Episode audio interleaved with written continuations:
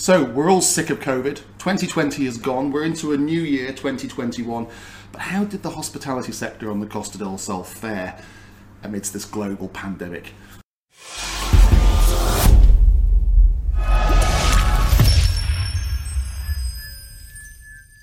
With me today, I'm delighted to have Fede Gonzalez, who's the Chief Executive Officer of uh, Sala Group Holdings. So, amidst your portfolio, you have obviously the very famous venue in Puerto Banús, La Sala, you have Sala Beach Club, um, two sort of beacons of the coast, really, in terms of the hospitality industry. People know them, uh, they party there, they, they have celebrations there. So, I thought I'd, I'd drag you in, been trying to get, get hold of you to, um, to spill the beans, really, on on what your year was like during this. I mean, we're nearly coming up to a 12 month, uh, 12 months of this of this global pandemic, and we know that the hospitality industry worldwide has been hammered because of this this uh, this pandemic. The Spanish have changed the rules every seems to be every day with who can come in, who can go out, what times you're allowed to open. I would imagine you don't even want to talk about it. Has it been bad?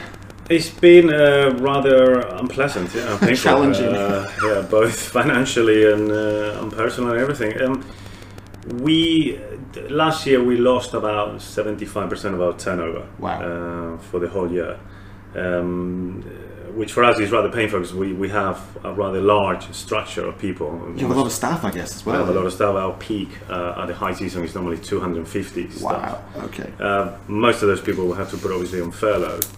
Um, And, and were you getting help from the government then? Because I know in, in the UK, for instance, people, you know, businesses could apply for that and, and effectively staff could stay at home and earn, I think, 80% of their, their, their wages. Yes. Was there a similar scheme in place yes, here? yes. Here we had three levels of help. One was from the central government, if Yeah. you like, which we had the state-backed loans, the famous ICOs, they Yeah. call them in Spanish. We had that, the furlough scheme, in which between 80 and 75 percent, depending on because they keep changing it, you get course, yeah. a reduction in, the, in your social security of the people you Yeah. have in furlough. At regional level, because we also have the regional in Seville that controls Mm-hmm. all of Andalusia, we also have some state back, um, regional backed uh, loans. And then at local level, the Marbella Town Hall also did some small Okay, initiatives like okay. they allow you to use extra capacity, this and that. So, all in all, it, listen, it was less than what the UK government has done, but Mm-hmm. it was some it was some some level of help. In in um, just to give you some figures, in, in Costa del Sol, we normally get about 13 million tourists Yeah. every year. Yeah. Out of those, the biggest group is obviously the British. Uh, it's about 3 million, Right. which represents 30% of all the arrivals into Malaga Airport. Yes, yeah, yeah. Last year we got 350,000. Okay. So it's almost 90%, 90% drop. Yeah. Those 3 million tourists live on the coast every year, 15 billion euros. And you know it was an 85, 90 percent drop. So it was uh, it was catastrophic, obviously, but because this area is mostly about tourism and real estate. So How, how have businesses stayed afloat? I mean, I was in Marbella Old Town the other day, and it was quite depressing because a lot of units are just locked up, boarded up. But I- but I said to my friend who I was with, I said that there'll be companies that come in and replace these. You know, it's it's not the end of the road for those units because the good times are ahead. It's Yes. just bad timing, Yeah. you know, and, Yeah. and maybe someone will open up and make a, a fortune and make a great success of, of a space. But I. I mean, uh, how how are businesses clinging on, particularly in this sector? You know, it's going out, it's entertainment, it's food and drink, it's nighttime, and you know, it's it's a, a bar club environment. How the heck? very for someone like us, uh, because 80% of our turnover is after six o'clock in the evening. Wow. Um, And at the moment, our closing time is six o'clock in the evening. So, so it was uh, in. In in, in the whole of Spain, about 20% of all hospitality places have closed down Yeah. forever. 20%, So, okay, 20%. So okay. there's about 315,000 hospitality businesses in Spain. Right. Out of those, 100,000 have closed, and permanently about 65,000 that never will reopen Yeah. according to the, according gone, to the official gone, figures. yeah. Now, obviously, some people will come and pick those up, you Yeah. know, as an opportunity in the future. There's a premise there with furniture, there's a bar, there's a restaurant. So there will be opportunities for sure. It's just a painful moment of, you know, having to close 20% of the hospitality Mm. And, sector. and it's a shame, isn't it? Because those twenty percent might not be bad businesses. They might be great businesses, but just haven't got the cash flow or, or, or the foresight or the business acumen to, to see it through. Because what I what I love about uh, La Sala is that. I mean, crikey, over the last year, I guess you've had to reinvent yourself so many times into a lunchtime Yeah. venue, an evening venue, a, a, an after work venue, and you're very good, I think, at, at, at keeping people informed, keeping your. I mean, I get emails from you guys, and I, I actually because I pass your venue quite a lot in you know, around the Lucia. It's quite a prominent position, isn't it? I have seen it open more often than not. It's it's it's always open when it can be, I think, and I always feel that I should reward those places with my with my custom. So when we are allowed to go out again, the first place I would probably choose is somewhere like La Sala, where I know there's going to be a good atmosphere, um, and I know that they've really worked hard to keep things moving. Um, because I think a lot of people have given up, which is Yes. easy to do. I'm Yes. not saying Yes. you know, it, but Yeah, it's the easiest solution to Close shut the place down. It's also cheaper. Yeah. Uh, for us, it's cheaper to be closed at the moment than to be open. yeah, But it's like you said, we have a brand we want to protect. We, we worked very hard for 12 years to build. Um, And then people form different habits, don't they? Because if Yeah. you shut your doors for three months Yeah. or six months, then people start going somewhere else. Yes. Might not be as good, Yeah. might not be as popular, but then it's hard to get them out of that Correct. that habit, isn't Correct. it? Correct. It's been it's been tough. We we made the decision, the conscious decision to Mm. stay open to Mm-hmm. for that because we do have a, a very loyal following of Mm. people. Um, as you say, we have to adapt our offering, so less less of the evening stuff and more lunches and th- more Spanish people, more locals. right. Okay, you yeah, know, of course, of course, So all of that has been it's been a fantastic, painful, a fantastic exercise to, to adapt the business to that. I, w- I was going to ask, sort of, has your customer changed, your typical customer? Because, um, I, for instance, I've never been to La Sala for lunch. For me, it's always been a, a sort of evening venue, like a, maybe an early evening venue, because I'm a bit old. Um, you know, before it gets a bit leery. So, so uh, but I, I guess you know you haven't got those tourists coming. You haven't got the, No. um, you know, the golfers. You haven't got gangs of people who want a good night out. You've got old fogies like me Yeah. wanting to come and have a steak dinner. Oh god. it's been there's, there's, there's been a change. You can't sure. dance, Uh, you know. That, so it's no. hard to get the atmosphere, isn't I it?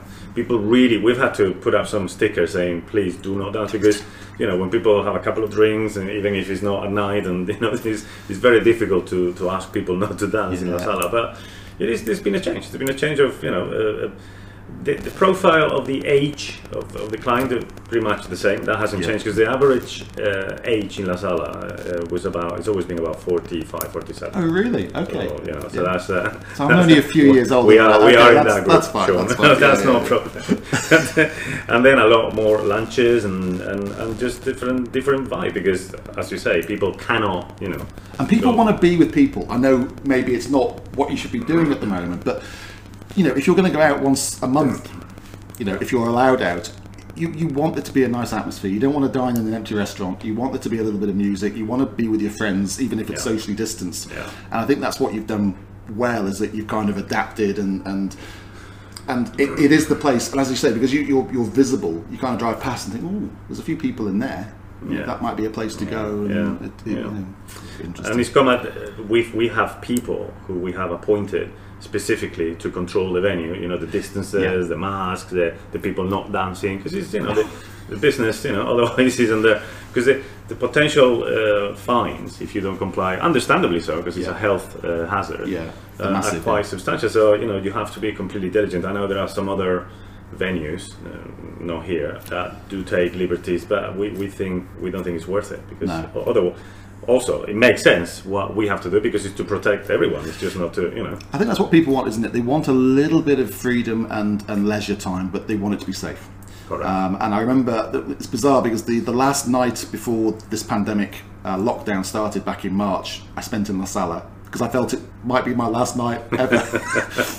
um, and then the first night back, I, I walked into the cellar. First thing was like temperature test. oh my god, you know, mask on, temperature test. So it, it, has been very well uh, well policed. What do you guys? I mean, obviously you've probably got daily meetings at the moment about where this is heading because the, the, the goalposts keep keep changing.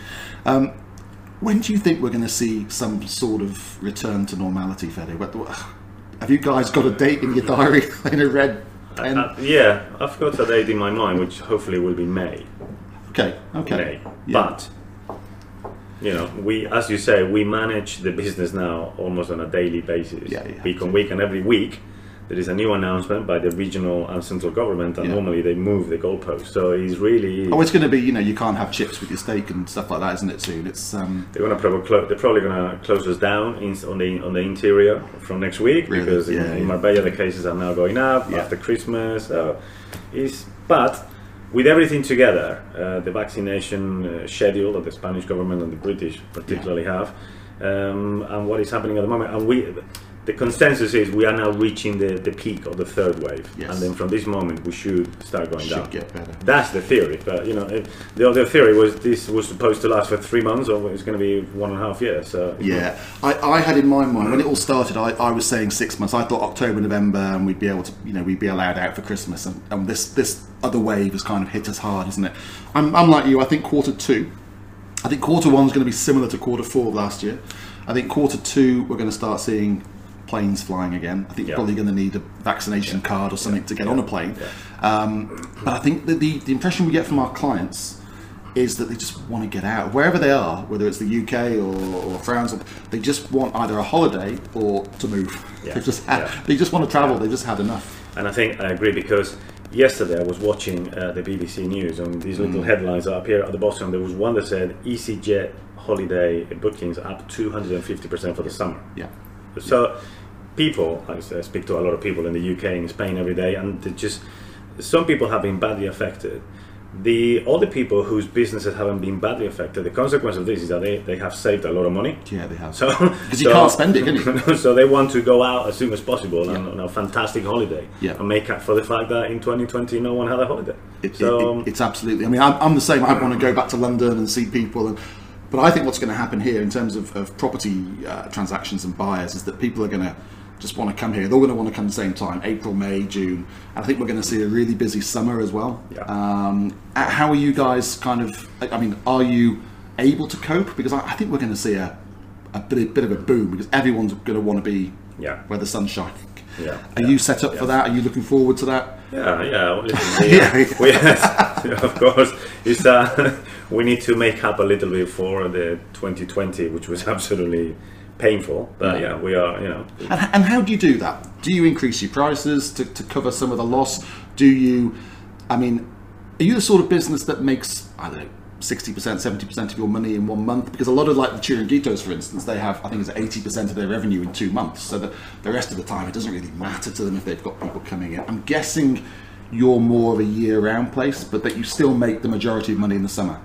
Yeah, yeah, that's accurate. I mean, um, but La Sala, the, the two biggest months in terms of sales are actually May and September. Oh, really? Because during July, June, July, August, people tend to gravitate towards the towards the beach. They go Yeah. the beach clubs, okay. the chiringuitos. okay. And there's more competition, I guess, as well. competition. Yeah. La Sala makes money all year, but Yeah. obviously it's highest in May, September, and in the middle of the summer. So, Oh, okay, okay. because Marbella in itself is seasonal. You know, Yeah. this is you know, Yeah. from from March, from Easter to September is where most people come here.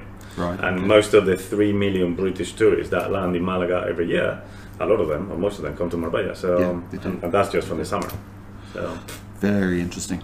Um, have you any new ideas that you can share with us, or anything that you're planning for, for when people are able to get back, or is it just more of the same? Stick to the winning formula.